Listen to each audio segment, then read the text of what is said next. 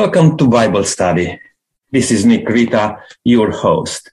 Very happy to be with you today again. Thank you for tuning in. I really like to encourage you to stay with us for the whole hour because this will be a very interesting topic today. And uh, we are going to learn a little bit more about what that means, Sabbath rest. I will welcome our panel for today. Good to have you with us, Ken.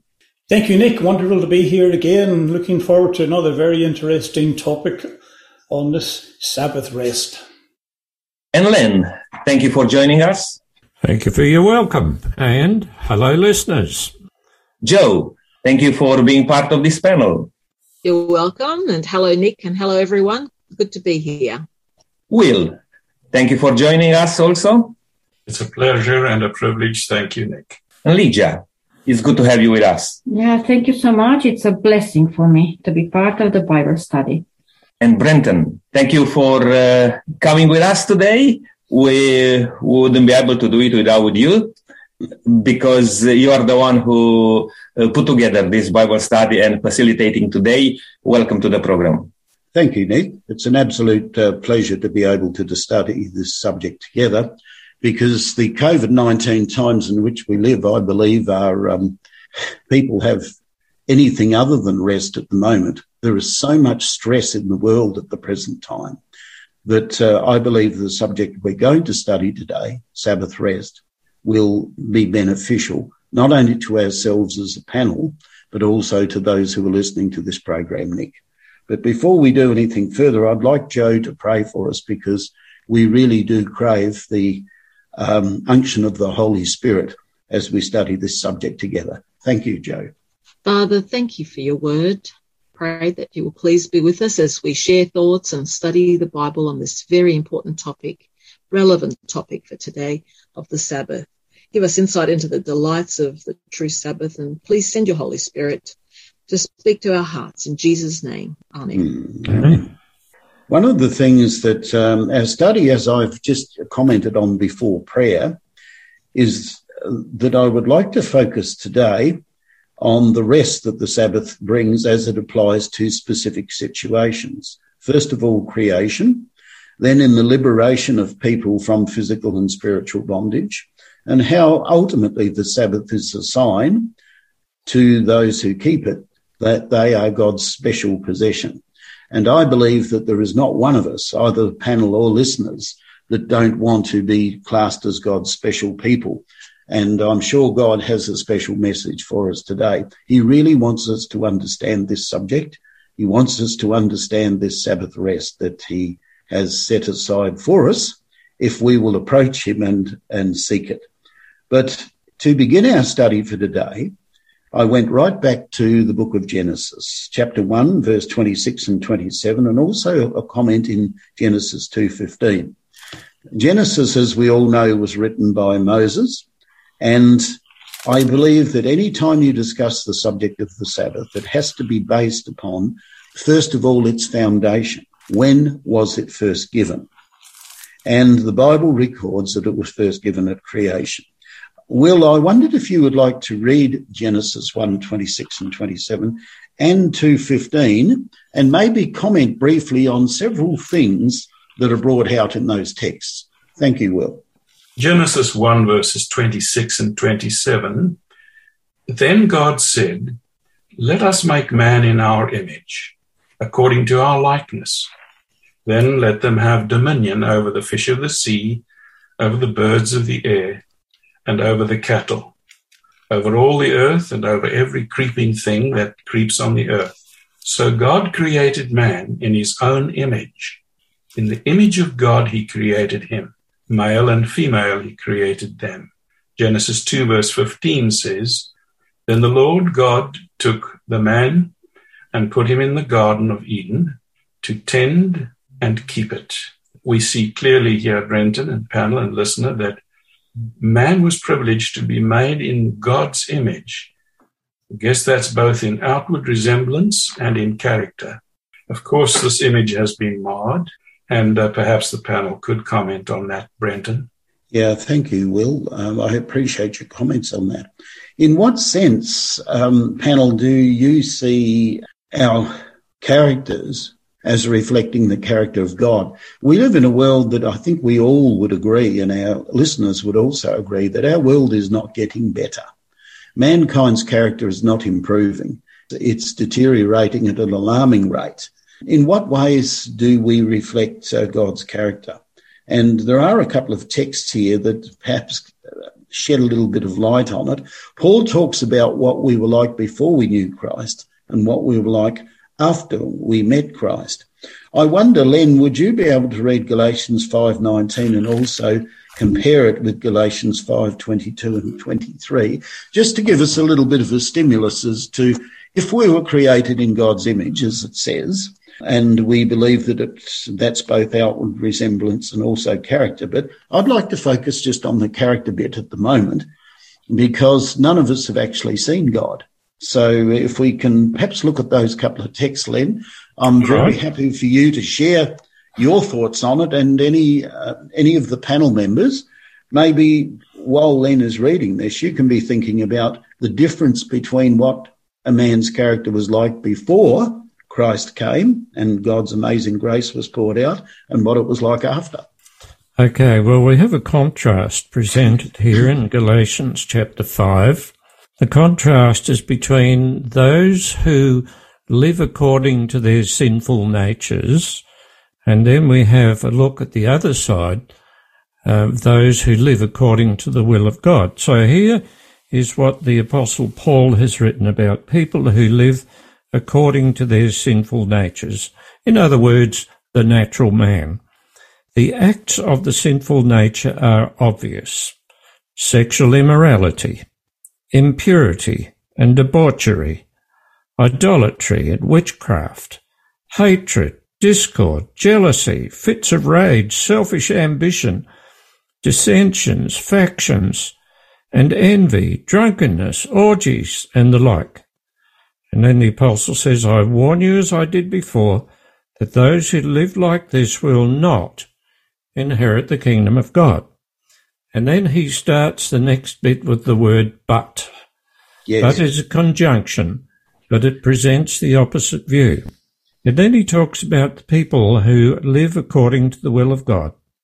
And he talks about the fruit of the Spirit, and he says the fruit of the Spirit is love, joy, peace, patience, kindness, goodness, faithfulness, gentleness, and self-control.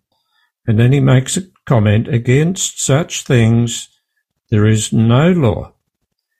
And then he talks about those who belong to Christ Jesus, and they are some of the characteristics I just read. Mm. Okay. Man left to his own devices is not a very nice creature. True.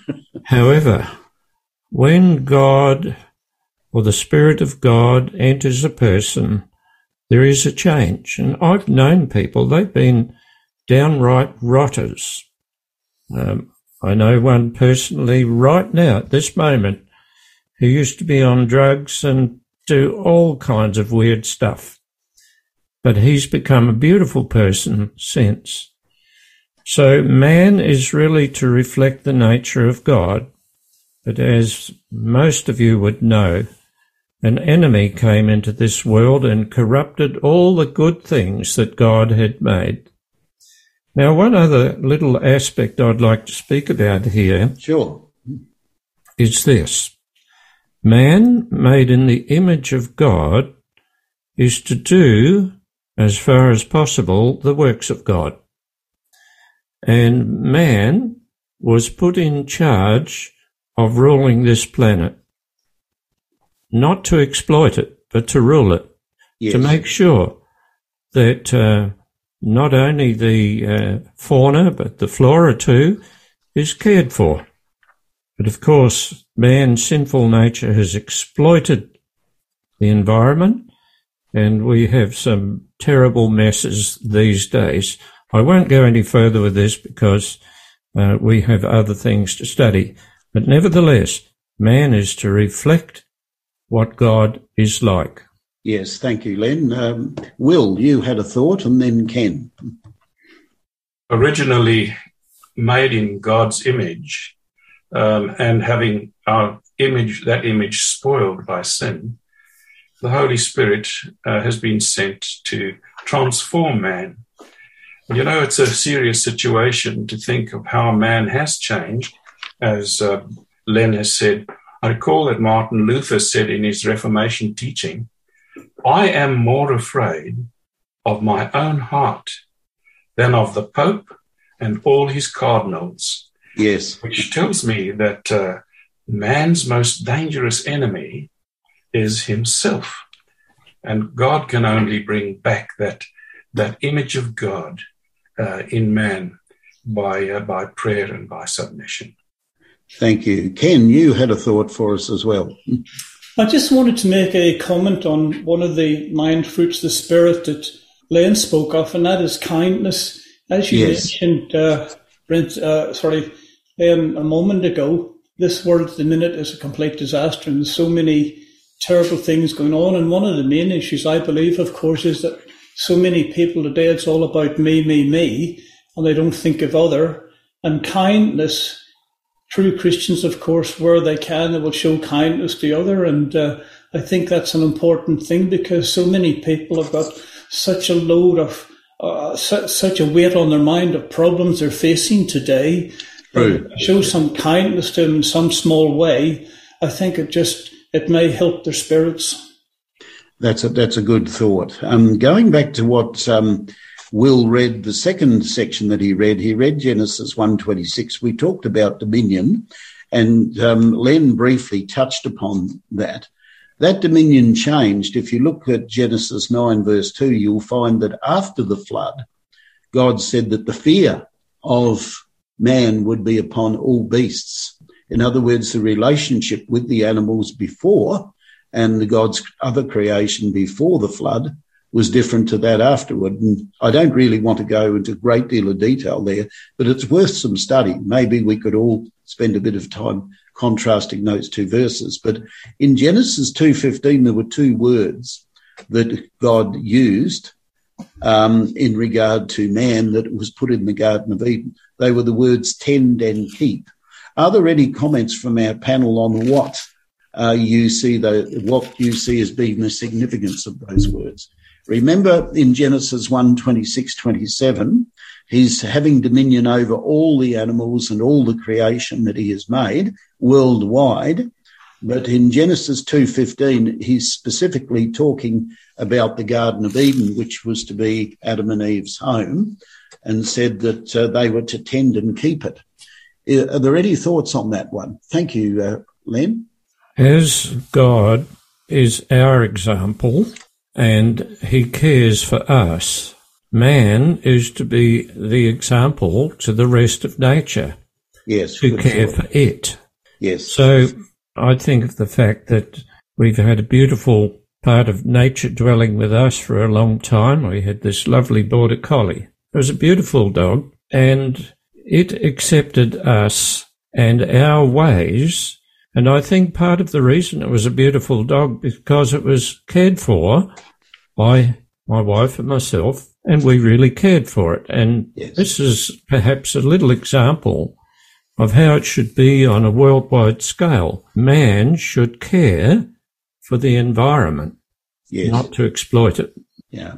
Isn't it sad that in some people's eyes, Christians are considered to be amongst those people who, uh, shall we say, the least careful in looking after God's environment, when in actual fact, I believe we should be front and centre in looking after the environment that God has um, uh, given us. Joe, do you have any thoughts on this matter?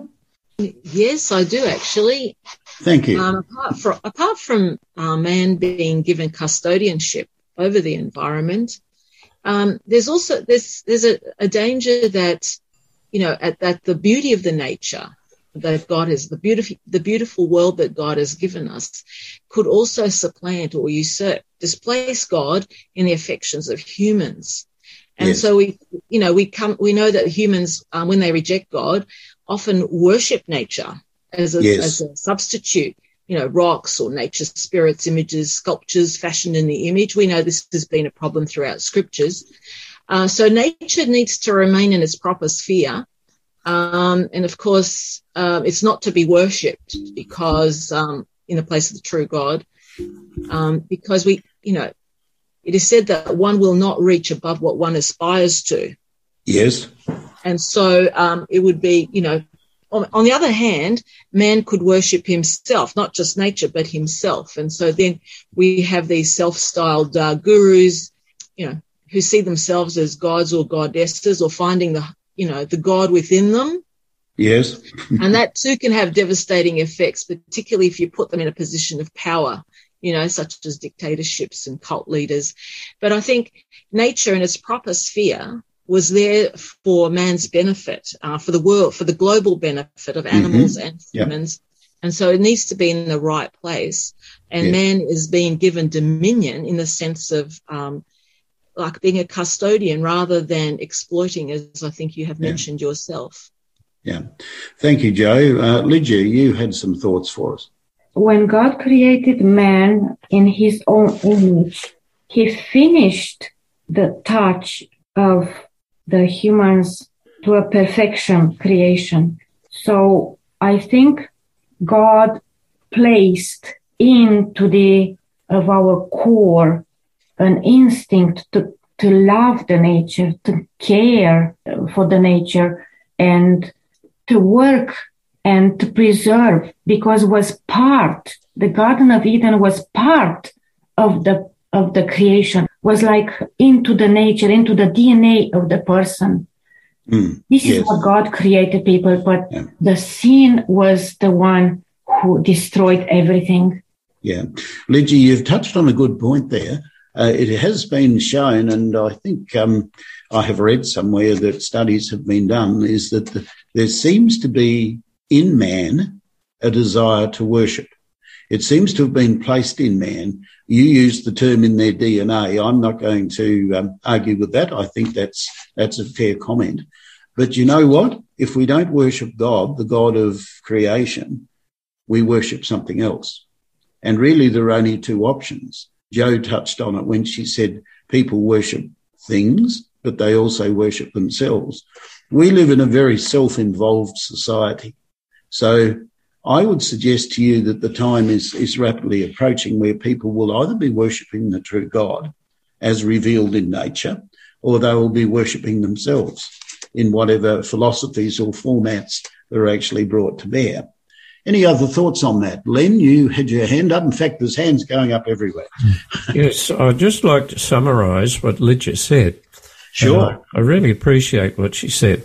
She, and this is how I see it. God made this made this world, and He said to man, "You look after it." Mm-hmm.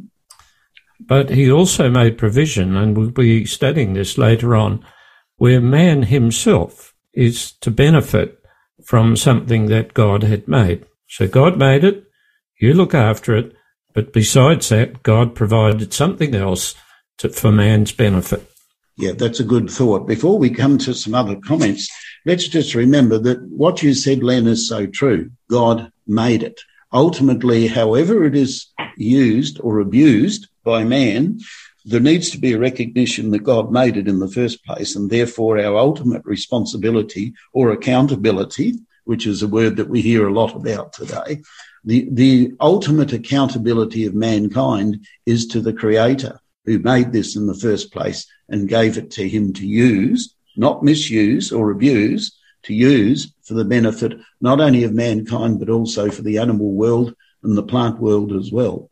Ken, you had some thoughts for us. Yeah, I, I just wanted to point something out along the lines of what uh, Len was saying that this sure. earth, this earth was uh, made not for God, it was made for mankind, and everything that was put on and in the earth was made for the benefit of mankind. Yes. a very important warning in Revelation 11 and 19, that's sorry, verse 19, that says that God will destroy those who destroy the earth. Man's pride, greed, power, and exploration destroys the earth's natural resources so where it's very important that mankind should look after what is actually his home. That's a good thought, uh, Ken. Good thought. Um, did I see some other hands, Nick? And I think Joe, you had your hand up too. Yes, we are talking today in the context of uh, Sabbath rest. And even though the discussion is, you know, going into this direction, uh, how we relate to God's creation. I would like to say that, uh, and, and it was mentioned already by quite a few of you, that man's instinct after the fall in a sinful nature, it's always to do different than God asked. Yes. Men to behave and to, to uh, follow God and to do things. And we are not different today than uh, any other times in history when um, mankind was just working against God's plan. Now it was raised up uh, quite significantly, you know, the issue of how we should uh, care and look after the, um, the environment. environment. and mm. nature. I would like to point out something here different. All through the history of humankind, God prompted us to look after environment and everything else. And uh, Len mentioned about his lovely dog and so on and so forth. In the end of the days, which I believe we are living in, God said that he will come and he will destroy the earth and everything else. And the aim and concentration of humankind today is to save the planet rather to save people. Because I believe today we live in a time when God is asking us to concentrate for the salvation of humankind, to reach out to those people who don't know anything about God, who worship all things or anything. And I believe because there are lots of good people in this world trying to save this planet. I believe, which I'm not saying that we should uh, misbehave in the way we treating the everything what's around us, but I, be- I believe the primarily call for us is to share the gospel, the good news that many people will not perish but be saved in the kingdom of God where everything will be renewed. Because God said and this is the paradoxal approach of humankind. When God says I will destroy man said I will save. When God says you should look after the environment man didn't care that's a good thought um, Joe when God created this world, it's a, a, on a different um, direction to what Nick was saying. He created the perfect medium for worshipping God. It was the perfect environment. Um, the forest is, you know, uh, is is the perfect cathedral, and it so is. this yes. the natural setting. We know that from Scripture. You know, Adam and Eve walked in the cool of the evening with their Lord.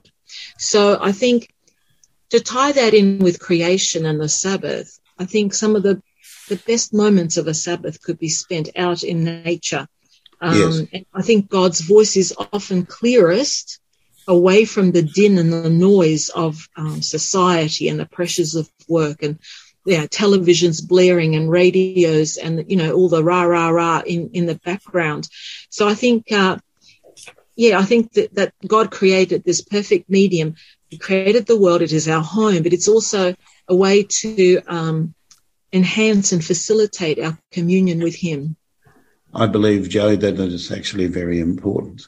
Uh, moving on with our study, one of the topics we were looking at in regard to the Sabbath, we have established so far this. We've established that God created Adam and Eve. He gave them dominion over the um, the creation that He had made. He also put them in the garden to tend and keep it. And one of the suggestions on the keeping it is to guard it. Uh, the, the, Hebrew word is shamar for that. But moving on in our study, we find that the Sabbath is also a symbol of liberation. Um, the liberation from what? And Joe, I wondered if you would share with us an incident that Jesus recorded or that Luke recorded about Jesus' ministry on the Sabbath in Luke chapter 13, verse 10 to 16. And uh, if you would like to read that for us, then we have a couple of questions that we can share with our panel. Yes, uh, Brenton. On the Sabbath Jesus was teaching in one of the synagogues, and a woman was there who had been crippled by a spirit for 18 years. She was bent over and could not straighten up at all. When Jesus saw her, he called her forward and said to her, Woman, you are set free from your infirmity. Then he put his hands on her, and immediately she straightened up and praised God. Indignant because Jesus had healed on the Sabbath, the synagogue leaders said to the people, there are six days for work, so come and be healed on those days, not on the Sabbath. The Lord answered him, You hypocrites, doesn't each of you on the Sabbath untie your ox or donkey from the stall and lead it out to give it water? Then should not this woman, a daughter of Abraham, whom Satan has kept bound for 18 long years, be set free on the Sabbath day from what bound her? Okay, so that leads to some questions. What type of bondage do you believe, Joe, she was in? Was it just physical? Obviously, she's bent over. There's no dispute on the fact that physically she was deformed. She was bent over. But is it, is the um, bondage deeper than that? Absolutely, because we have to understand that, you know, anyone who was suffering any disease or ill fortune was considered cursed of God. So she may have borne this um, this burden of that I am rejected of God. I am being punished by God with this inability to straighten out, crippled, scoliosis, whatever she had. And she had been like this for 18 long years. And imagine the pain and discomfort. So she would have had inner turmoil as well, thinking, now what had I done to deserve this? And maybe it's the sins of my fathers or, or my family that have come to bear upon me. So she would have had to endure scorn from those around her, as well as her own questionings, inner questionings. Joe, that's a good thought. And here's something else to think about while we're considering this particular example. She has been attending the synagogue for 18 years with this ailment it seems to me that neither the synagogue ruler or the Pharisees or anybody have done anything to help her. So what does that tell you about how they see the Sabbath? They don't see the Sabbath in terms of um, liberating. Christ is showing them what the Sabbath is here. I mean, if she's bent over for 18 years and Christ has told her to come on Monday and be healed on Monday, he could have done that. But I think he's trying to demonstrate here very clearly that the Sabbath is a liberating experience. It's liberating from the effects of sin, which is demonstrated in the fact that she's bent over, because he uses the term, doesn't he, that whom Satan has bound for 18 long years, should not this woman be loosed? On the Sabbath day. Any other thoughts from uh, panel members? Can I just? Yeah, no, no, you, you, go right ahead. That, um, and then Nick, when, thanks. When the synagogue leader spoke, I almost sensed that he was targeting, speaking to her. Like, yes. there are six days for work, so come and be healed on one of those days. Like, one of those days. Here? Why yeah. did you come here today?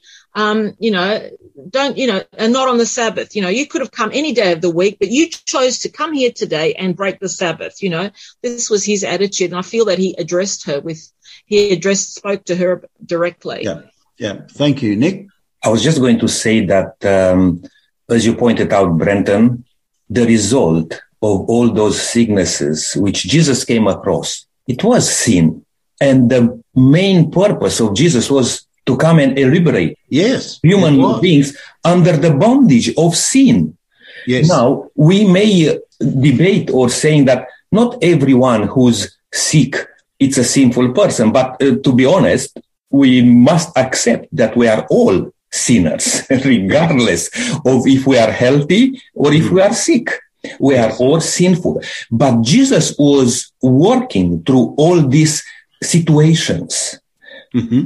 To bring the point before, particularly before the teachers of the law, who supposed to know what to do in regard of sin, yes, in right. regard of all mm-hmm. the behavior of yep. people, either if it's in synagogue, if yes. it's on a Sabbath day, if it's on any other day of the week, because too often, even today, Christians are regarded as Christians of a day of the week. Let's say, or whatever day they go yes. to church or to the temple or whatever, rather than the seven days of, of the week. And I believe this is where we can have some misunderstanding in regard how Jesus treated the holy Sabbath. Because yes. many people will say that he broke the Sabbath and the, the Jewish leaders said the same thing, that he broke the Sabbath, which I believe is not true. Because mm. Jesus never broke the Sabbath and Jesus never broke any commandments of mm. God. Yeah, good thoughts, guys. Um, one of the things before we move on is is this, I believe. Whilst he never said specifically in the example, Joe, that you read, your sins are forgiven to the woman, the fact that he healed her implies that he had forgiven her sins. And the fact that she was healed of her ailment, if you followed the Pharisees' thinking, it logically follows that if you're healed of your ailment, you must also be healed of your sin. So the Sabbath, we need to recognize that in Romans 6, it talks about this. I'm not going to turn to it in great detail, but verse 7 of Romans 6 said that he who has died has been freed from sin. It's using the metaphor of baptism, what takes place when a person is baptized. They are dipped under the water. They participate in Christ's death, burial and resurrection. When they rise from the water, they start a new life in Christ. And that is um, another aspect of the liberation that I believe the Sabbath brings.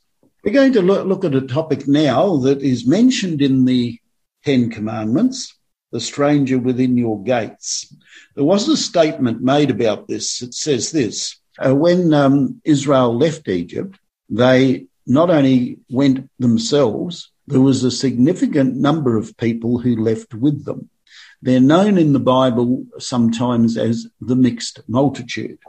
They constituted a number of different groups of people, primarily people who were Egyptian and who believed, as a result of the 10 plagues that God had poured out on Israel, uh, Egypt, that Israel's God indeed was the true God. And therefore they wanted to escape the effects of the plagues by leaving Egypt with the Israelites. And then you had the others who maybe just wanted to get away from the effects of everything. They didn't necessarily believe in Israel's God, but they were sick and tired of putting up with all the plagues that were taking place. So they left with them as well. And the comment is made this, the mixed multitude that accompanied Israel from Egypt were not permitted to occupy the same quarters with the tribes, but were to abide on the outskirts of the camp.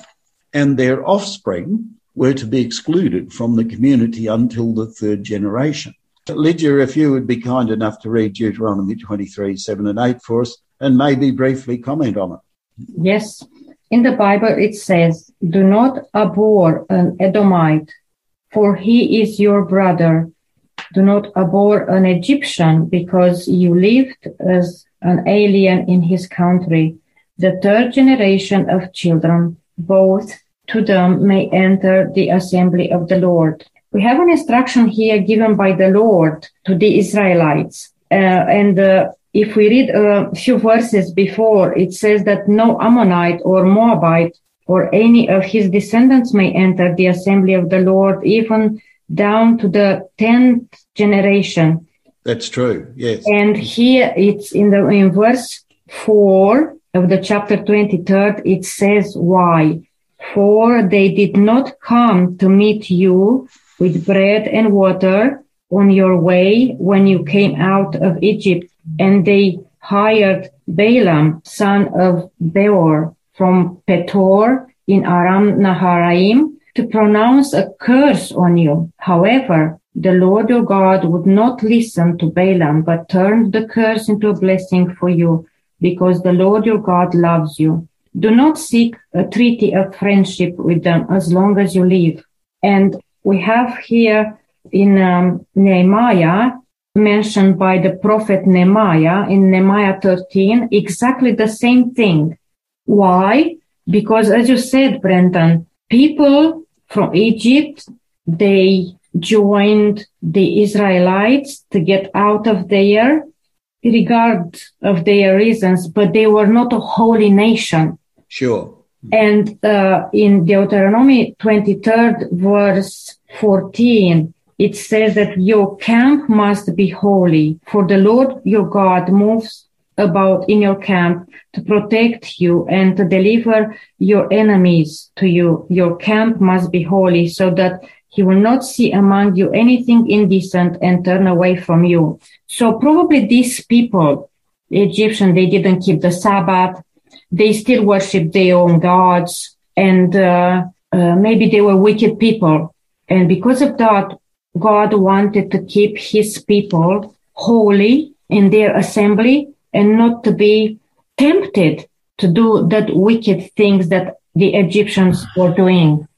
And uh, there is a commentary in uh, Bible Commentary Volume 1, page 103, which it says, For 200 years, Israel had found a home in Egypt. They had enjoyed protection and sustenance in a time of terrible famine. Later came persecution, and yet God would not have his people see only the evil side of a nation's character and dwell only on it.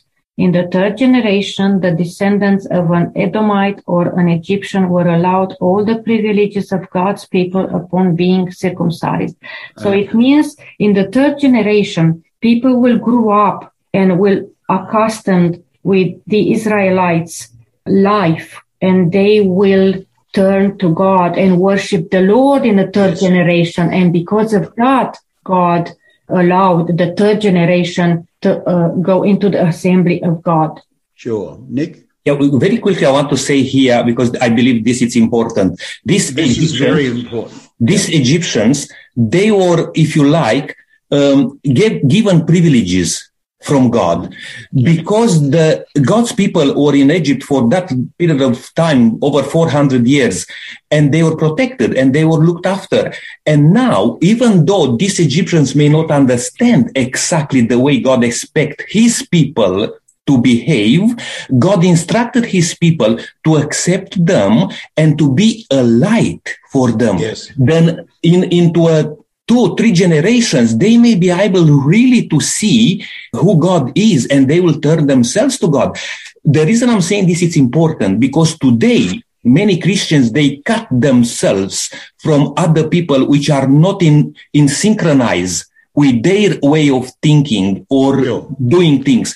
But God is saying, Hey, I'm not saying to you, and Jesus himself said, I'm not praying to take them out of this world, but to protect them from the, uh, you know, sinful uh, approach of this world. But we are called to accept people and to be a light for them, then they may come to God and not to be perfect like as God asked us to be, because God asked his people to, to live in that light.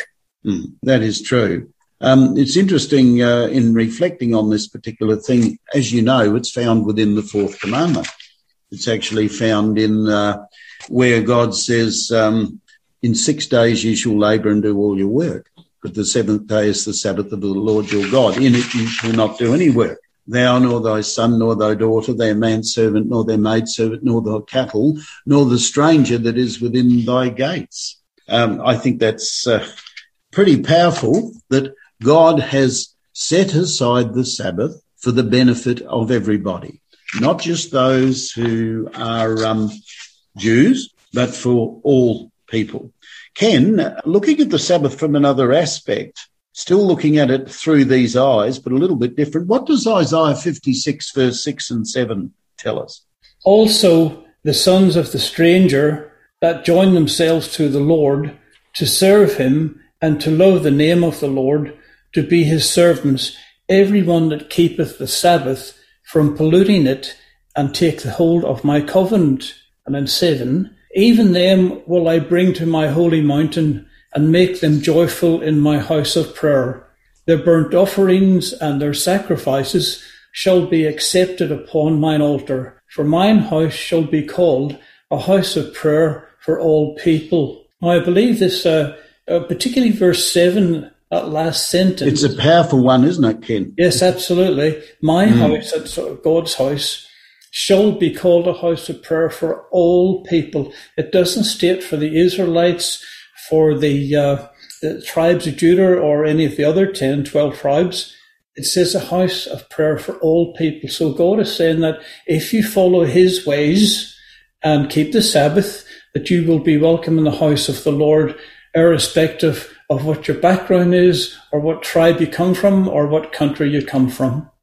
Yeah, that, that's interesting, Ken. Uh, thank you for reading that. Isn't it sad that the Jews failed to recognize that the blessings of the Sabbath, the Sabbath rest that we're talking about today, was actually available to everybody.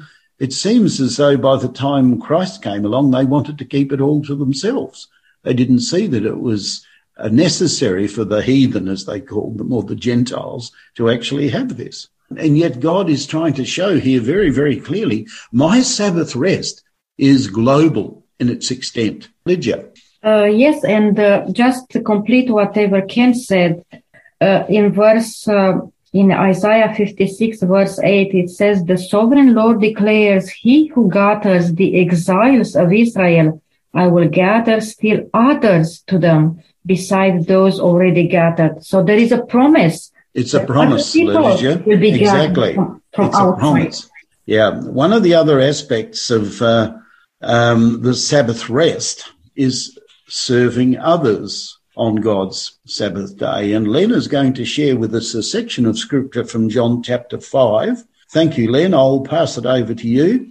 And I'm happy for you to make a comment on it because there is an interesting verse there, verse 17, which Len will share with us that we need to unpack a little bit and share. Mm. Okay, well, I'm going to uh, just use my own words by all means. Jesus had gone to Jerusalem to attend one of the Jewish feasts. And while there, he was at a place called Bethesda, which was a pool where apparently the water used to bubble at certain times. And people believed that if they managed to get in the pool while it was bubbling, they would be healed of their malady. So yes. gathered around this pool and there were there was sort of colonnades around it. There was a shelter around it. It was a special place. There were these people li- blind and lame and all sorts of disabled people. And Jesus was there and he spotted a, a man who had been an invalid for 38 years. He was lame. He couldn't walk. And Jesus said to him, do you want to get well? Well, he didn't answer quite directly. He said, Sir, I, I don't have anybody to put me in the pool to get healed. Now, I'll tell you what Jesus didn't say. He right. didn't say, Come and see me at 10 o'clock on Wednesday and I'll fix you up. no, no, he didn't. He healed him straight away. And I think there's a lesson in this for everybody. When there's an opportunity to help somebody who's really in difficult circumstances, we shouldn't put it off. We should do it straight away. Yes. Um, and Jesus healed him straight away. Uh, so he healed him. Jesus said to him, get up, pick up your mat and walk. And at once he got up and he walked. Jesus disappeared. He mingled with the crowd and anyhow, later this man was down at the temple, I think it was.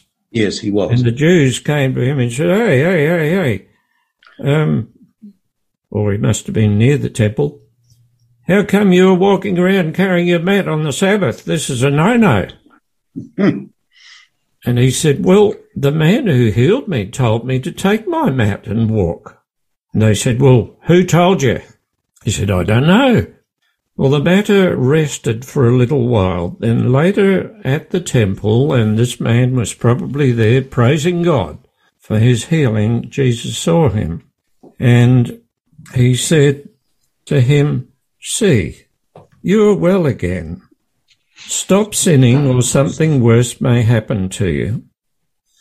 Well, we won't comment on that at this stage, but the man went and he said, and I found the man who healed me. It was Jesus. Mm. All yes, right. It was. Well, they probably would have known that anyhow because nobody else could heal like Jesus. So they came and attacked him. Attacked him. I don't mean physically attacked him, but verbally attacked him. And Jesus said something rather interesting. Verse 17 of John 5, he says, My Father is always at work to this very day, and I too am out, I, I'm working. All right. Now, this is not an excuse for any of us to use the Sabbath for working.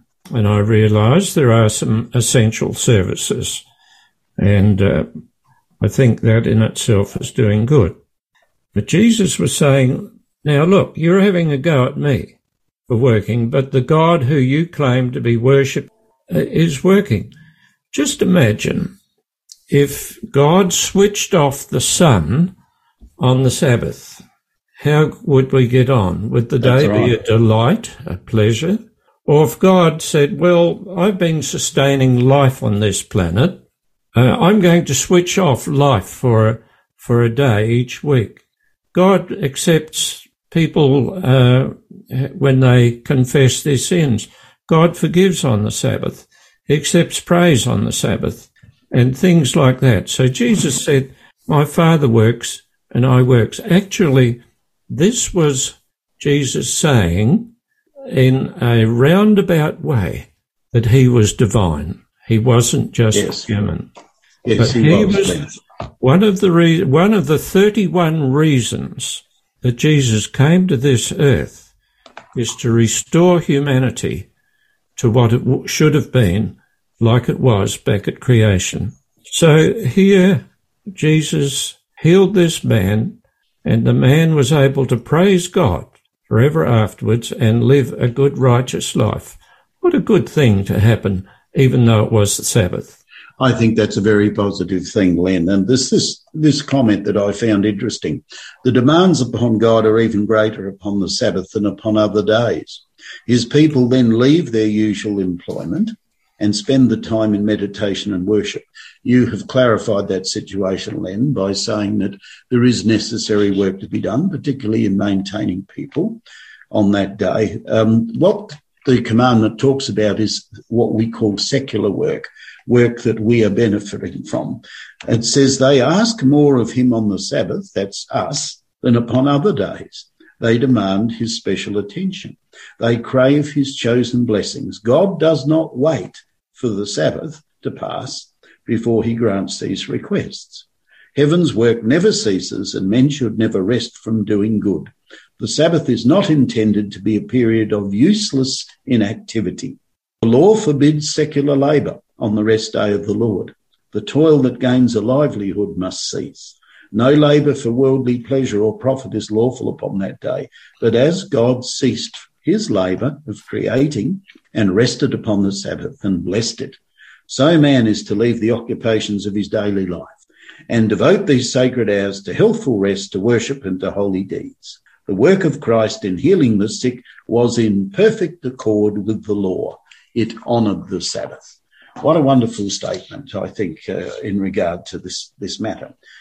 Finally, we are looking at the subject of the sign that we belong to God as revealed from some statements in Exodus 31. And I wonder, Nick, would you be able to read those for us, please? Exodus 31, verse 13, and also verse 16 and 17, and then uh, perhaps briefly comment on it. Uh, thank you, Brendan. And just before that, because mentioning about the um, story at the pool of Bethesda, you know, yes. I wonder, uh, Brendan and panel, why hasn't been spoken any words about those people who could jump into the pool, uh, you know, every day and probably on Sabbath day too? Who knows? Uh, but this poor man he was not able to go into the pool on the Sabbath the day Jesus was around that place and sure. he didn't miss the opportunity. And that's why it's important because we should not miss the opportunity. We should not say like, we have some other things, but I will come to that later on. We should seize the opportunity when we can speak good words to people, words of encouragement, words of uh, whatever is needed for their benefit and salvation. But Nick, be, before you read it, Nick, instead then, could we say, Nick, that instead of seeing the Sabbath as a legalistic requirement, which is how some Christians tend to view the Sabbath, mm-hmm. we should view the Sabbath as a golden opportunity to be able to minister to mankind. Absolutely. In the physical, the spiritual, and the emotional. I believe that's the overall, uh, the overarching business of what the Sabbath was given for. Anyway, if you'd like to share these yes. texts with us, thank you. I agree with that. Uh, verse 13 uh, from um, Exodus chapter 31 says, Speak also to the children of uh, Israel, saying, Surely my Sabbaths you shall keep, for it is a sign between me and you throughout your generations that you may know that I am the Lord who sanctifies you. And verse 16, 17 continues, uh, Brendan, and says this, Therefore, the children of Israel shall keep the Sabbath to observe the Sabbath throughout the generations as a perpetual covenant. It is a sign between me and the children of Israel forever. For in six days the Lord made the heavens and the earth, and on the seventh day he rested and was refreshed. Now, what is important here? Yeah. Talk about the fourth commandment, you know, yes, in, in, this, in, this, passage here. Yes, now, the fourth commandment is valid today, part of God's law. And also, people can argue this was only for the Jews. This was a promise to Israel as a Jewish nation. But when that, uh, and we preach that, that um, they lost their favor with God after, you know, Jesus' crucifixion and after the stoning of Stephen, you know, and we may say, hey, okay, after that, you see, then there was no need of the Sabbath to be kept. But that's not the point because we are all a seed of Abraham, even if not through the blood, you know, but through yes. faith. We are all Israelites spiritually. Yeah. And this is the promise from God that He will take care of us and He will bless us. But we need to do our part also to respect what God was asking us to do. And I believe this is so important. We can go on and on on this one uh, uh more about how important is the Sabbath rest for mm. us all because it's in our favor not yes. because God just had the had the thing there and say, okay, I want you to do what I want, what I say. No, God points out that this is in our favor for our healing. Sure, He does indeed. Ken, you had a thought for us.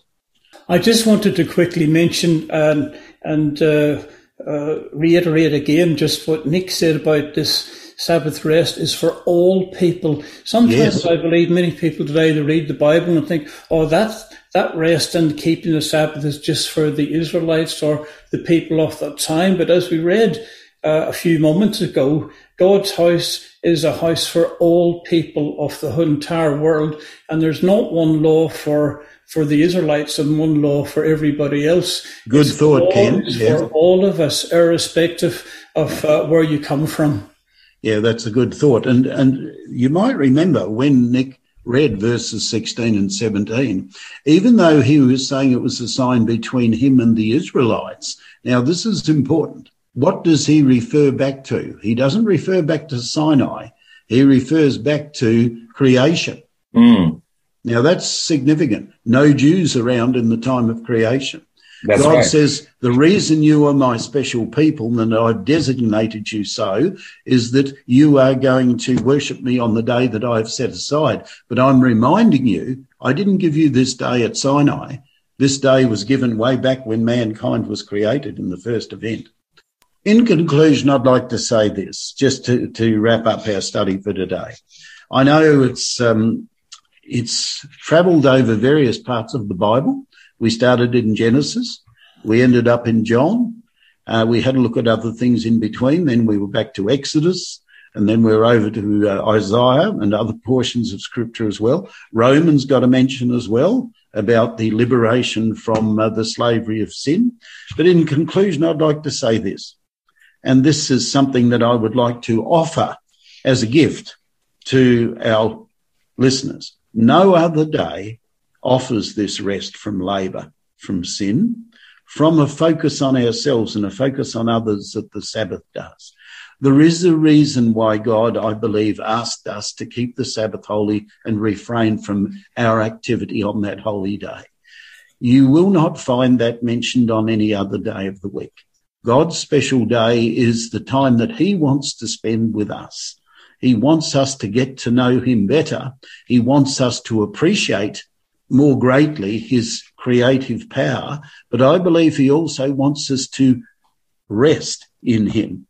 And Hebrews 4 verse 9 and 10, which I'm not going to read, I'll just summarize it.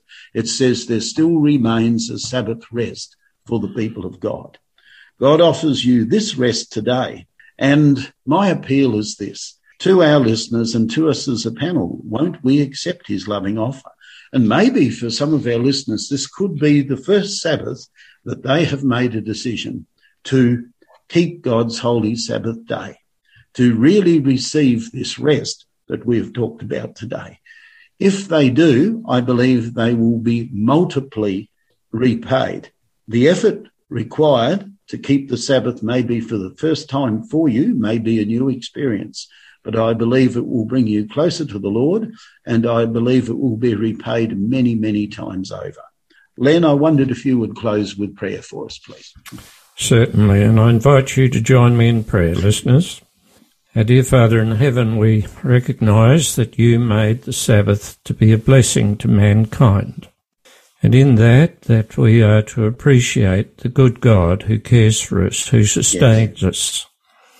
We also recognize that it is a, a, day of restoration, a day wherein we come to you and think about the things of God, yes. and also where we recognize our part in uh, reaching and restoring other people yes. who are lost. So we pray, Lord, that we won't have this um, attitude toward the Sabbath that we uh, are legalistic in it, but the fact that we reach out to people and that they too can enjoy the blessings which we have. Thank you, Father, for this study today, and we ask these things and give you praise in the name of Jesus, our Saviour. Amen. Amen. Thank you. Well, thank you so much, uh, everyone, for your participation today. Indeed, we spent a bit of time uh, over the last couple of programs in regard to the Sabbath uh, rest.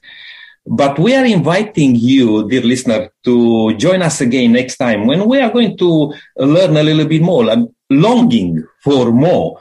And just to throw to you a couple of the uh, little topics we are going to approach uh, next time. Baptized into Moses, rituals and sacrifices, the example of rest. But one which I like to deal with is harden not your hearts. And then conquering the heavenly city that I believe will be a very exciting one to learn about how to get ourselves into that wonderful heavenly city. May God richly bless you. And until next time, continue to walk in the footsteps of Jesus.